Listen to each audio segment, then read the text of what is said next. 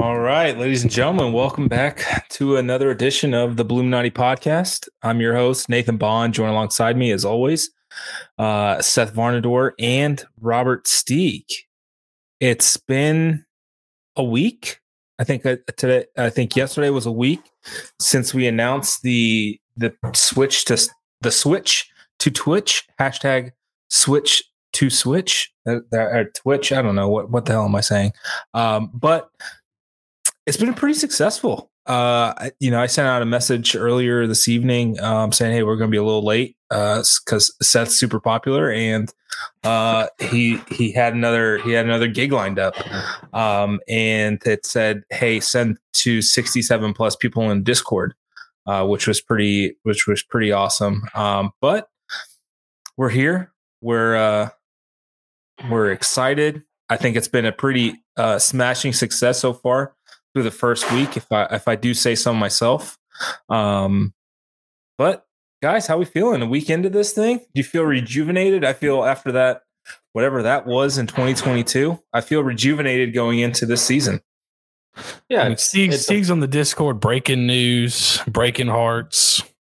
It's uh, it's great, and I got to see Steeg in person recently, so that was fun. He did. That was fun. That was a good time. That was not because of the Discord, but just through sheer interactions of things. But yeah, it's it's it's nice to have an outlet of a circle of trust to be able to send out some of the information that me and, and Sean and a few other guys get. So, you know, it's it's a nice little uh you know avenue for us to utilize so that you know we don't let things leak out and when we know things leak out that we find we know it's you know coming from that circle so it's a it's fun though it's it's definitely been cool and intera- interacting with more people on a more what I could consider to be a more personal basis is is fun as well. You know, watching the games live, discussing things live instead of just aimlessly throwing shit at the wall on Twitter and then forgetting about it after 45 minutes.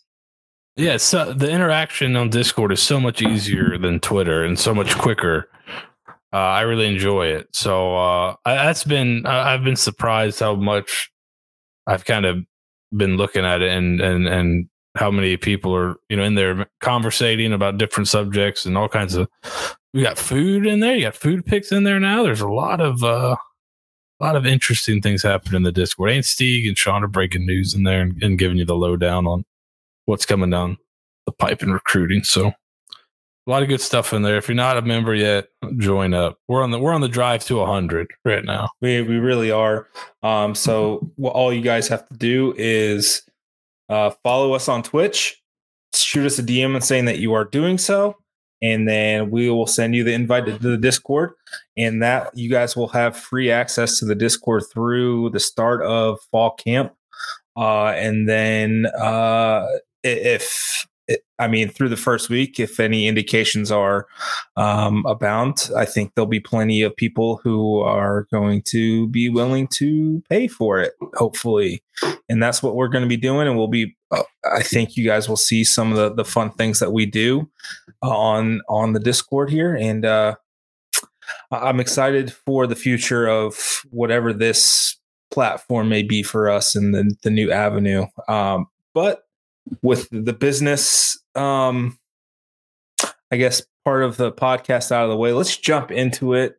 Um let's see where where do we want we, let's start with so we got had some new football announcements. So guys who kind of already announced that they were they were going to be transferring in and it seems like they have started classes and have enrolled and are officially part of the 2023 usf football roster. Steeg, take it away. Who do you want to start with first? Uh, we'll start oldest to newest. I think is probably the easiest way to do it. Um, do it. When I say oldest, I mean this happened a little bit ago, but Bryce Archie is probably the first one that we can talk about that was announced. Um, his story is kind of brief. Played a little bit at Coastal Carolina as a redshirt freshman. Um, left uh, left uh, the Coastal Carolina program after a little bit as a quarterback, and you know was looking for a new home and very quickly got swooped up by USF. So he's a guy that, for all intents and purposes, right now, where USF is at going into the spring, Bryce is actually a really critical piece. Um, for those who may have forgotten and have pushed the 2022 season into the back of their mind, uh, USF doesn't really have uh, quarterbacks right now.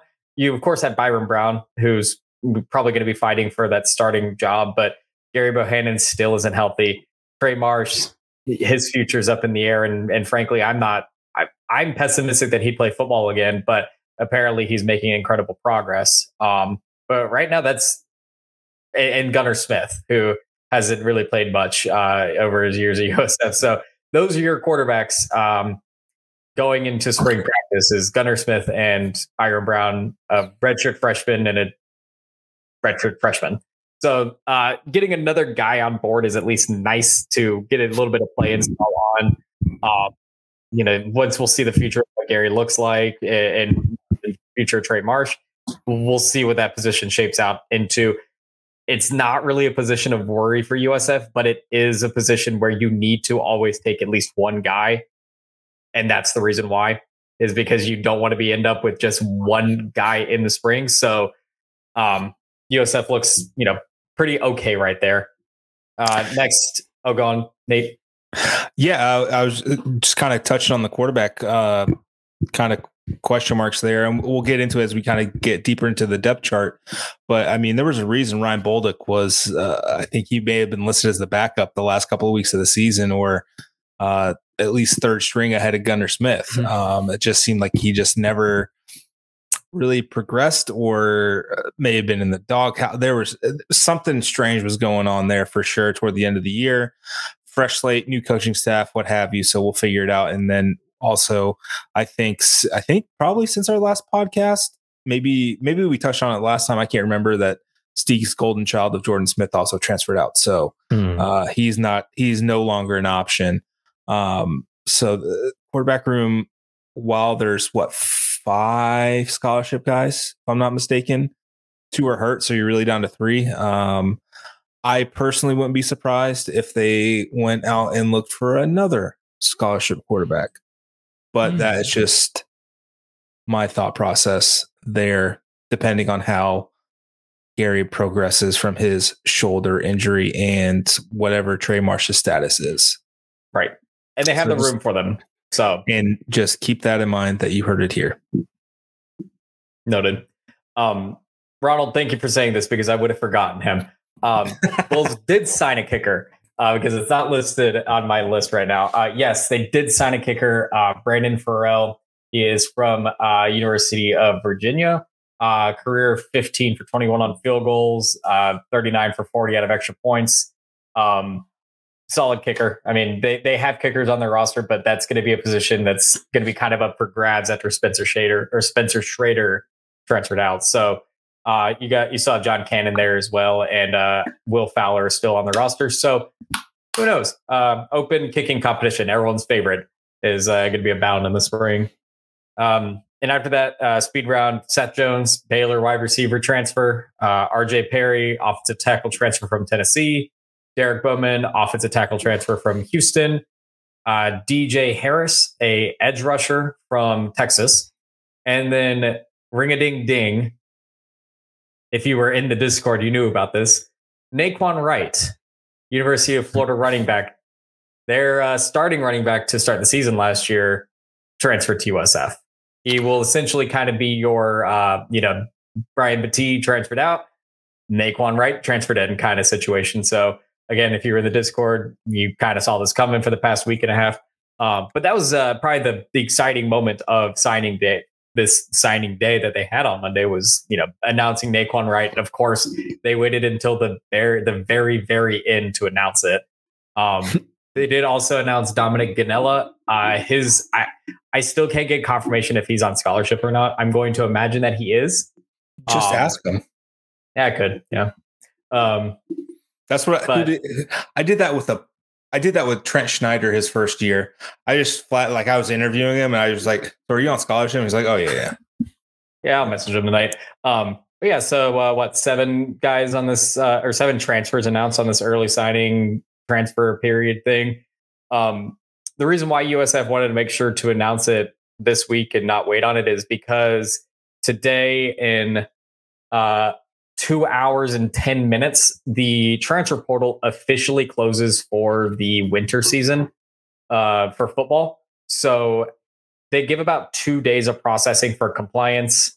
and uh, so you might see like one or two guys in, enter the portal like after the fact, like tomorrow or Friday. But um, yeah, so the portal's basically going to be closed as of midnight tonight. So you wanted to get these guys in, get them announced, get them enrolled in classes, and ultimately start spring workouts and spring football install periods. So that's uh, that's where USF is at right now. Yeah, and, and I wouldn't be surprised if we hear a story over uh, at some point about the guy filing the paperwork late and doesn't get out of the port, doesn't get into the portal in time, and then he's stuck at the current school until May, and it just kind of throws everything off. And there's going to be a big hoopla somewhere about how this this needs to be changed. So there needs to be some leeway, what have you. Um, so just be ready for that because that's always a fun story. The process stories about uh, the timing and everything of people getting into and out of the transfer portal are always um, fun. And uh, I, Lord willing, it just doesn't happen to USF. Hope. I think I think everybody. It seems like everybody was going to jump for uh, maybe bigger opportunities has probably jumped at this point. and uh, those guys are getting some bigger opportunities. It would seem. It would right. seem. Uh, Xavier Weaver was out at Colorado this past weekend, uh, along with some pretty pretty big names. Um, maybe potentially teaming up with his former USF teammate and Jimmy Horn. Uh, who knows? But I mean, let's let's dive into the depth chart, and I'll lead it in with this. Um, Seth, if, are you able to pull that that depth chart up from Sean? Where was that? Kinda, it was in the Discord. It, yes. Yeah. Let me, let me see.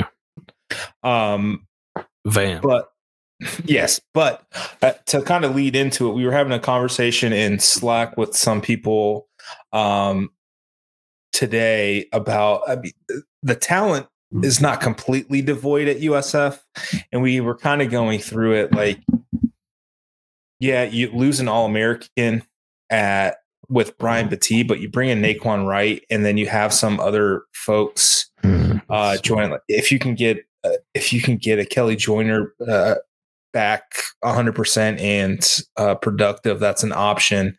Uh, Jalen Johnson, the, the true freshman running back, a couple of Dominic Ganella, who has proved it at the FCS level for for all intents and purposes, and a couple of other people. That room is not as bad as it seems, and especially with the quarterback room. Again, depending on how Gary recovers, you have two pretty solid starting quarterback options there. Uh, the question marks always will be what the F is the defense going to be like? Who knows? Uh, defensive line is always going to be a question mark until they, they prove otherwise. Same with linebacker and uh, offensive line with how many people have left. I think what four, four of the starting five guys are no longer with the program, either by graduation so, yeah. or transfer. So Meach graduated, Cecil graduated, Trey Jacobs graduated, and Dustin Hall transferred. Yep. And he ended up at Duke. Yeah. Every single guy that transferred out, by the way, every single guy that transferred out of USF basically transferred up. Yeah. I mean, technically, you could even say Amari Dawson transferred up to JMU. Yeah. Jackson Long went to fucking Georgia Tech. I mean, goodness gracious. So can we? Can everybody see that? Give me a yay or nay. My, my eyes are pretty track reliant. No, no. Um, I say yeah. I say yeah. That's all we need. There's a couple yays. All right. Yays in the chat. All right. Yays in the chat, baby. Sweet. Uh, I think Nate's frozen. Or is he back? There he is. All right. He's back. Am He's I back? Uh, see, if it's only happens once, I'm okay. You're lagging a little bit. You're behind us by like a half a second, I think. Here, I think we might need the modem. Yeah, there no. it is, baby. Damn, so close. All right. Can you see it, Nathan? Yes. There you go. That's all that matters. All right. So this is this is Sean's uh 100% right, no no notes, no issues.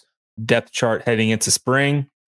Um, I probably would switch Byrum and Gary, but that's just me. I'm not going to nitpick. I am going to nitpick. Um, this does not. I don't think this has uh, Nay'Quan Wright. I think he jumps right to the top there. I think he.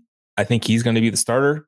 Um, mm-hmm. But you guys, give me your initial thoughts of what we're looking at. If you feel good, bad, indifferent, position of need, uh, where your biggest worry is as we head into spring practice. We're not going to even talk about fall camp.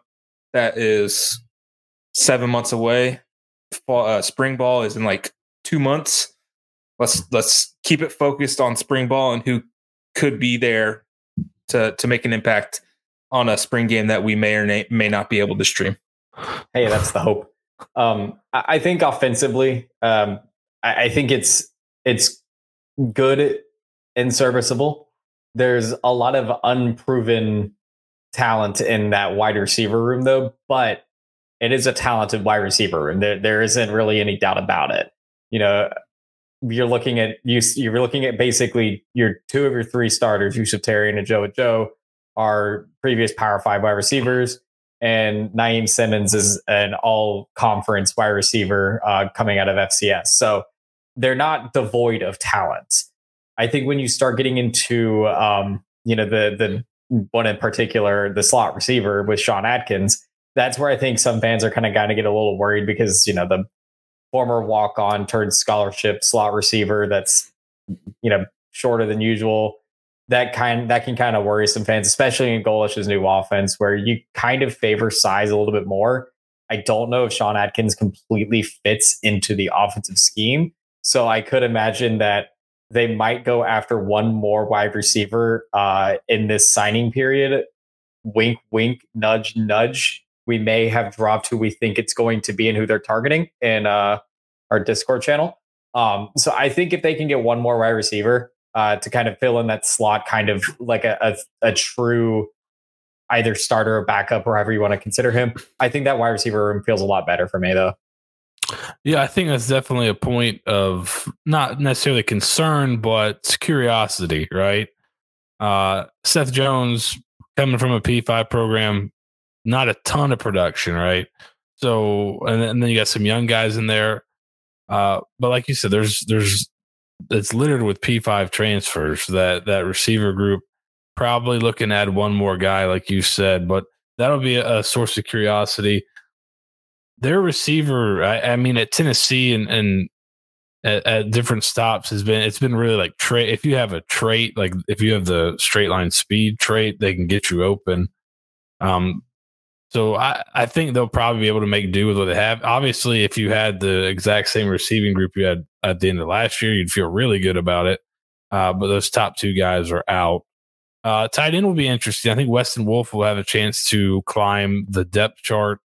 Uh, he was he was at Maryland. He had a really good high school career at Venice, a really good high school program. Uh, he, he's a pretty good player, so that'll be interesting to see how him how that that battle goes. Uh, quarterback, I think you feel pretty good with the with the top end you got there, but injuries and things like that. Spring will be interesting to see in terms of repetitions, but uh, I think you feel pretty happy with every group. Obviously, offensive line, you don't really know how much depth you have. Um, because while a lot of guys got to play last year, they had a lot of guys leave. So the guy, the guys got to play last year will be starting. So that's good.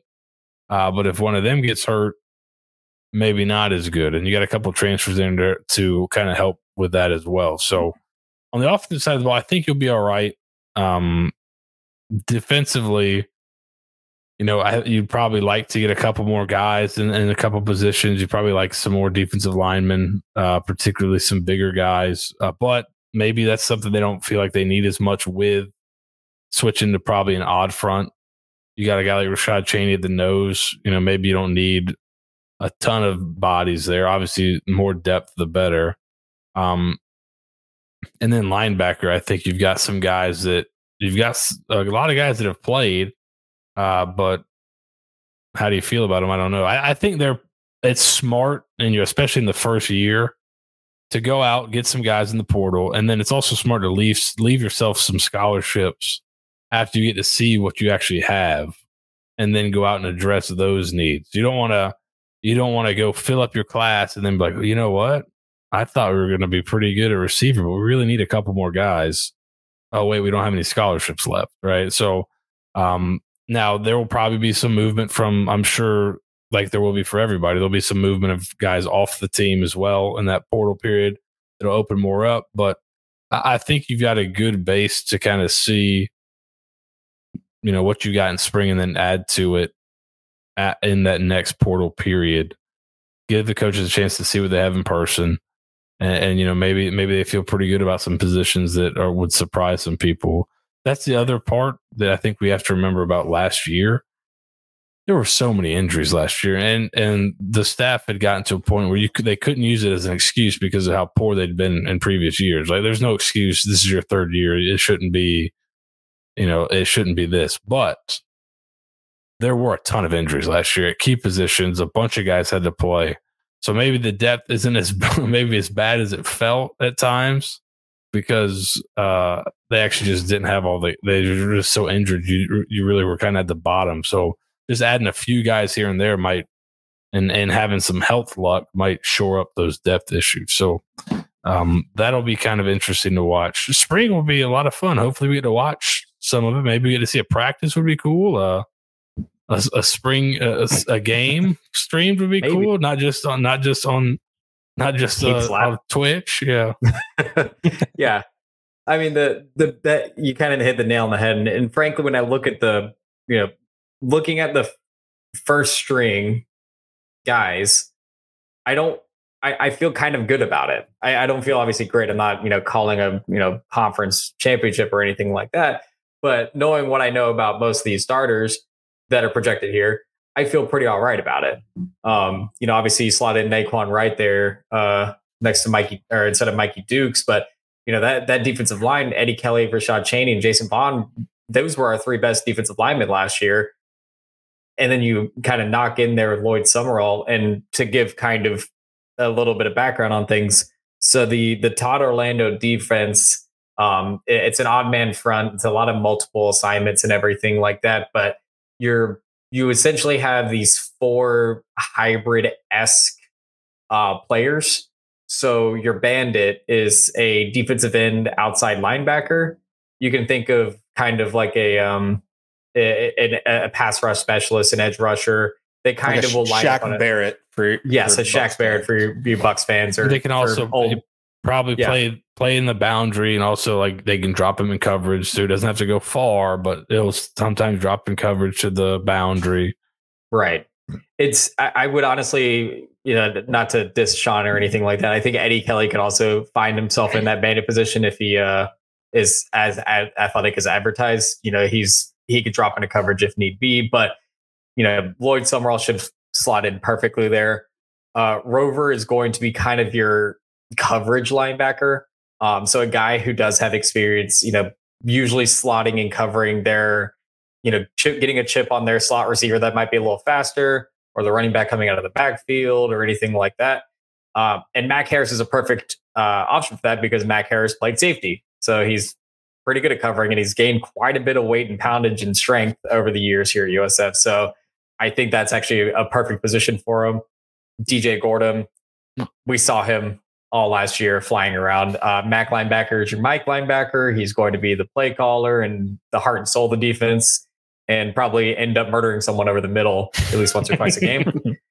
And then uh, Field is um, for the old USF faithful is is the Angry Bird, um, kind of your hybrid linebacker defensive back kind of situation there.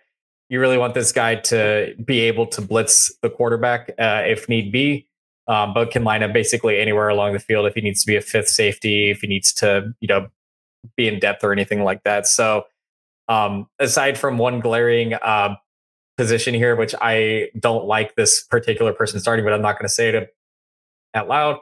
I think this is a pretty good starting. It's it's the two that I get a little worried about, and then the three where I start getting really worried about things because that's a lot of freshmen, that's a lot of young guys, that's a lot of guys that just can't crack it. Uh, you know, if they're more than a year old, so it that's but you know you hope you don't get to that point. I hope we got to that point at game five last year. So I hope I never see that over again. uh, the thing that kind of sticks out to me, even if you move uh, Byrum to the starting spot, outside of him, Gunnar, and Donovan, all those guys are, are transfers. Uh, and that I know I probably shouldn't feel this way, but golly, man, the, the cupboard's a little barren coming from high school prospects. Uh, like, do you guys see anyone on that depth chart that, like, the, I think, especially the offensive line, it just seems like they just could not develop an offensive lineman to save their life unless they were transferred in and already had some college experience.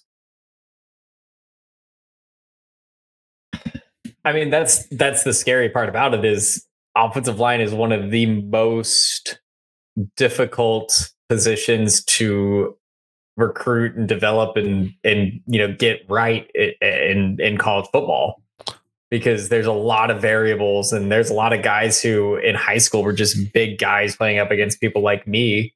So they get great film and and they you know go to camps and everything like that and they have the size and the measurables and then they put the helmets on and they're lined up next to their guys and all of a sudden they uh, turn into a revolving door and we've seen it over the years where a guy might you know be serviceable for certain instances but you know can't pass block or, or can't run block or something like that it's just a big body that gets in the way for half a second before killing our quarterback so that's that's you know the scare um, it, you have a veteran there with Donovan Jennings who can kind of at least rally the troops a little bit and you know potentially be kind of the leader that this program needs. But yeah, I mean it, that's terrifying to bring in four new guys, especially with the minimal amount of experience that some of those guys do have.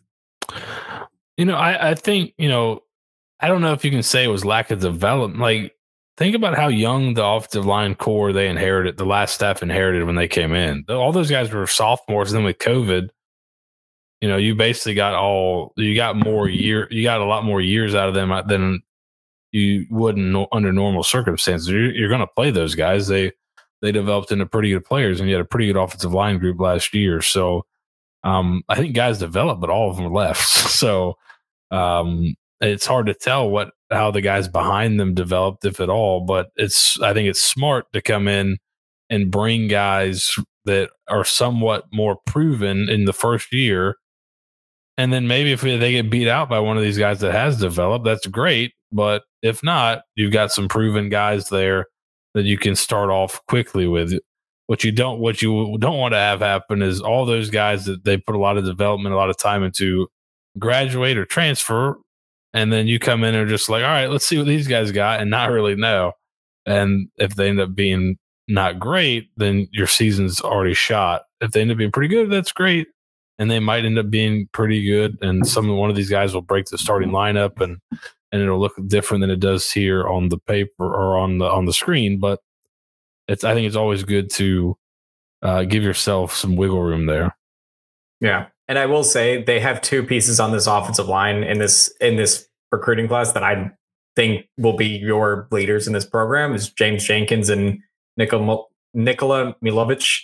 Um, mm. But I mean, true freshmen starting off uh, probably won't I hope won't play much, but you know, they they those are two guys that I think you know the when it comes down to the staff, those were the two kind of home run uh, signings of the class to me. Were were those two? I mean, clinical and keeping two Bay two high end Bay Area um, offensive linemen in, in in town is it's going to pay its dividends down the road at least. So I just hope they don't have to play much their freshman year.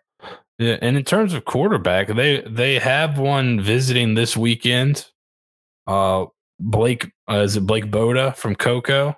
Mm-hmm. He's uh, he's visit he's taking an official.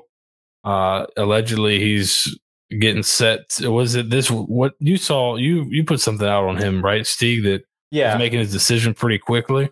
Yeah. So Blake Boda has been um, yeah, he's been committed to UNLV for the last couple of weeks, but uh, UNLV's offensive coordinator uh, just left to go to yeah. Petrino, yeah, Petrino was his primary recruiter at UNLV. Right. And so he kind of reopened his recruiting and, and he's going on a visit here and then he's going on a visit to UNLV at the end of the month. Um, and typically in, in recruiting world, last visit usually gets the commit. Um, so it's something to monitor. But Blake Boda is a, a you know a I think crushed some records for uh, um, the state passing records or something like that, and he's massively talented, but kind of came on late, and he's a left-handed quarterback, which some coaches don't like. Um, so he's a guy to watch, but they, they they definitely have interest in him, and so bringing him and his and his teammates from Cocoa, I think, is a a pretty smart decision since Cocoa's a uh, an all right football program. yeah. They won the state championship, I believe, this year. Uh, he threw for four, over 4,000 yards, 49 touchdowns, 11 interceptions, ran for 205 yards and five more touchdowns. They went 11 3, won the state championship. He's coming into town this weekend. And like Steve said, he's bringing a couple of teammates. They're going to have some 2024 kids from Cocoa in town as well. Um, so it seems like outside of a few areas, uh, a few guys they're still kind of recruiting in this class. They're really moving on to 24, which is good uh, because that's what happens a lot with um, that's what happens a lot with kind of new coaching staffs. They get stuck in the class. They're they come in and they don't get a head start on that next class, and they're so they're playing catch up for years, just trying to catch up to these programs that have already been able to move on. So it seems right. like they're doing that already, which is a good thing. Right. I think and, and the last uh, Cocoa quarterback that may or may not have played at USF and definitely committed to USF. Bruce Judson. Last from the Bruce Judson ended up at Tusculum, I think, for a year. I just remember looking him up. He was all over. It all comes full circle with this podcast. I, I think you. I think he was at uh, Independence for a minute there. I mean, holy cow! Um, his that's a fast. That'd be a fascinating story. That's a fascinating oral history right there because man, he, him and his three teammates committed. None of them ended up at USF. Bruce never even got into Oregon. Uh, it what a what a cluster of a recruiting cycle. Right. Yeah, he ended up at he ended up at Tusculum, but it looks like he didn't play. Shame. So, um, but yeah, so the the obviously the staff isn't done filling out the current class. Um, they have additional visitors aside from Blake Boda and a few other guys um, from his class. They have uh, Desario Riles, who is an edge. Uh, they classify him as an athlete, um, but he is he is a defensive end, tight end, quarterback. Um, so athlete is what we're gonna qualify that. Uh, he comes from University Christian. He's coming on a visit. He just visited East Carolina. He is visiting USF this week. He is shutting down his commitment and will be signing after this weekend signs are pointing pretty good for USF, but we will see how that visit goes. Does he um, still have the Indiana visit scheduled after? I it said that he canceled it, but it's still on the website, so I don't okay. know. Um, so we'll see how that goes. Uh, but yeah, so it's it'll be down to ECU, USF, or Indiana. We'll see what happens there. Um, they had a few other visitors. So Marquise Montgomery, uh, my aforementioned wide receiver from JUCO from Snow College, he was on a visit last week. Um, they also flew out to go see him, so that shows USF's level of love towards him. And then uh, Drew Perez, um, I, I, saw Andrew kind of mention him. Drew Perez did visit USF. He is a six foot eight offensive tackle from South Lake in uh, or South Carroll and South Lake Carroll. South Lake Carroll, there it is in Texas. Um, he is continuing to get more offers from interesting programs. So he's one to monitor. I, I some people kind of jumped the gun on him he's not going to commit until probably signing day. And uh, USF at least got him on a visit. He got an offer from Tulsa today, which is really going to make things difficult uh, for USF. But they'll they're still high on him. Um, they will probably take one more offensive lineman from at least high school before they round out um, that class, and then the rest of this class is you know probably bringing in a linebacker, probably bringing in a defensive lineman, probably bringing in a quarterback and a wide receiver and offensive. They're going to take like one more from every position except for running back. And all of them are basically going to be like depth pieces. I, I don't think that USF is going to get a starter or any massive contributor that they don't think could play this year. They they kind of looking more towards the future and and some developmental guys.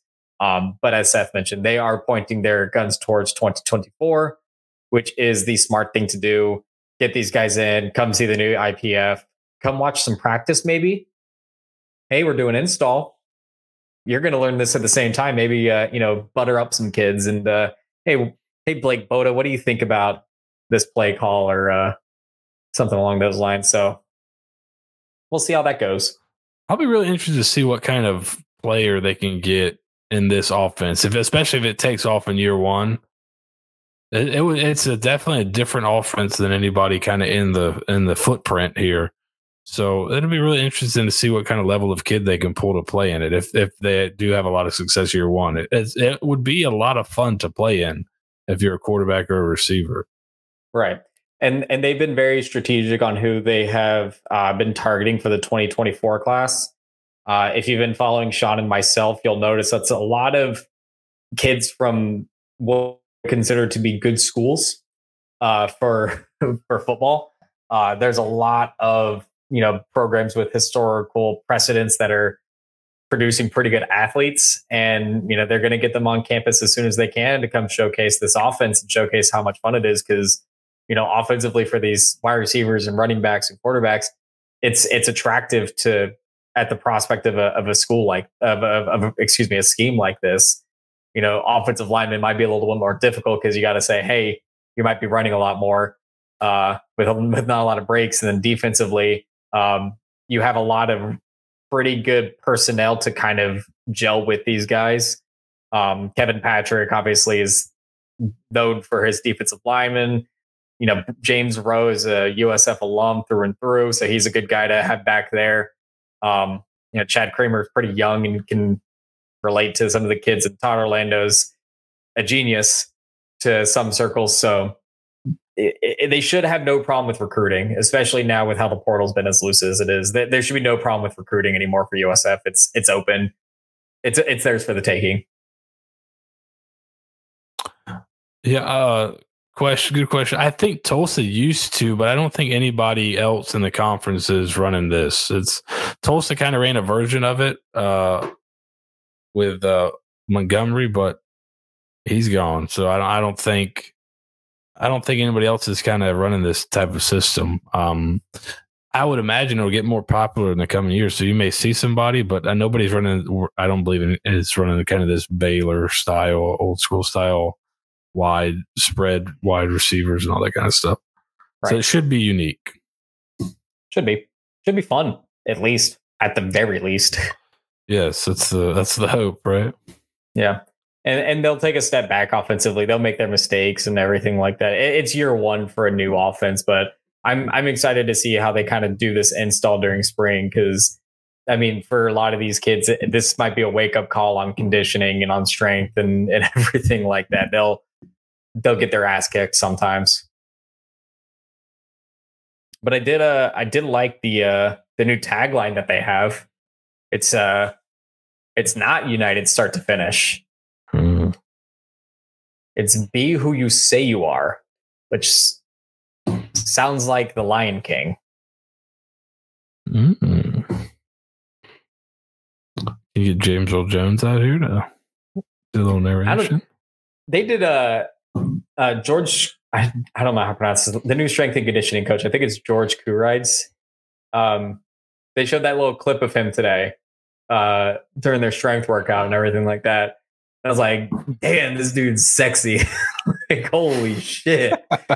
oh my God. He I, I was joking earlier that, you know, if we need if we're if we're spry for content, I was gonna rank our uh our you know coaching staff and everything, but I'm including George in there because George quickly skyrocketed to the top of my uh, sexy ranking here. You know, you know, if we had done this last year, I think uh, Travis Trickett would be up there as well as uh, Sawyer Jordan who is now a he's an offensive analyst uh, for quarterbacks at Coastal. He followed um, Trickett to Coastal. I think he had now officially announced that today, and then uh, Xavier Dies up there as well. So, uh, but for sure, the USF you know, Myrtle Beach campus. Yeah, and uh, there's always the premise like if if your quarterback's not attractive, then how much confidence can the guy really have? It's like if if his partner's not really attractive, does he really believe in himself? And there's some credence to it. I mean, if you got if you got a straight uggo for for for a spouse, what confidence are you saying that you have for yourself? You're supposed to be a leader, there, there's some. Cre- I mean, this is some absolute like caveman mentality for sure, but there's there's some credence to it. I'm not gonna lie to you. It's true.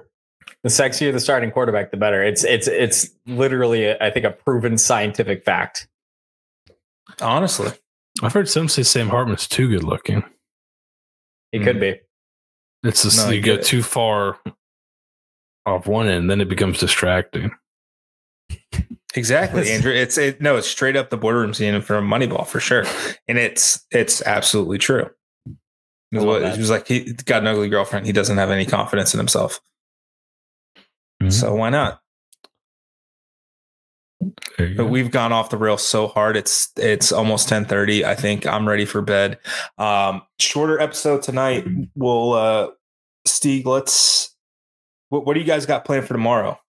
Ooh, yes, tomorrow. So uh, Vito and I will be uh, live for the uh, the USF Roundup, discussing anything and everything related to the uh, Olympic sports with USF Athletics.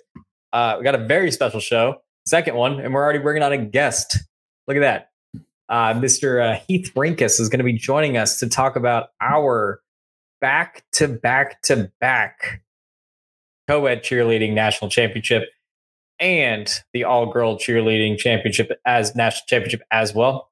Uh, so we'll be discussing that in depth with him to kind of get more insight on what goes in on that because for us it's uh you know we kind of just see oh a three-peat for USF cheerleading. Great.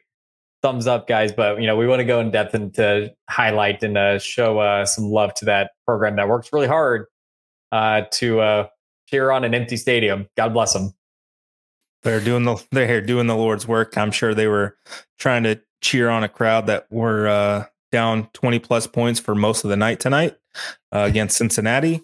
Um, they're it it's tough. I think there were some people during the national championship game uh, just kind of really feeling terrible for the TCU cheerleaders.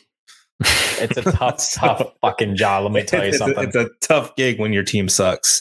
I was uh, I was talking to one of my one of my brother's really close friends from high school. Cheered for the Bucks for three years, and they were horrific during her three seasons. And it, she said it was one of the worst experiences, like having to cheer in a half empty stadium when the Bucks are getting their absolute tails whipped with Josh Freeman popping Adderall and going to Soho at four o'clock in the morning before a game. Like it was awful. Mm. That sounds incredible. But we will also be talking about obviously the, the men's basketball, women's basketball, um, men's tennis. Uh, what happened there?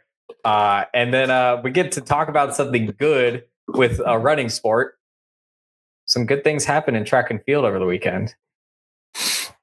Sure, Well, but technically, te- technically the, the track portion of the running sport there, but uh, yeah, there's some good things happening there. So um, yeah, it'll it'll be on around nine o'clock tomorrow. Uh, we'll probably go a little bit longer just because uh, I do want to hear more from Heath on what's going on there uh, with cheerleading. So should be fun. I might get naked. Who knows? oh man, Lord willing, Mm. is is there a is there a nudity clause in Twitch that we can't be nude? What's the are there rules? I think there's rules. And can be tasteful. Tasteful nudity, perfect. Tasteful. It'll it will be tasteful nudity. Oh, there you go. I can't wait. Mm, baby. Perfect. Yeah. All right. Well, for uh, Steeg and Seth, I have been Nathan Bond. Thanks for tuning in. Thanks for staying up with us. Go enjoy the rest of your night. Get some sleep. Have a wonderful Thursday. Be sure to check out the USF Roundup tomorrow with Steeg and Vito with special guest special guest Heath Rinkus as we discuss all things cheerleading and Olympic sports. Again, follow us on Twitch, shoot us a DM, and you'll get into the Discord free until fall camp. Go Bulls. Go Bulls. Go Bulls.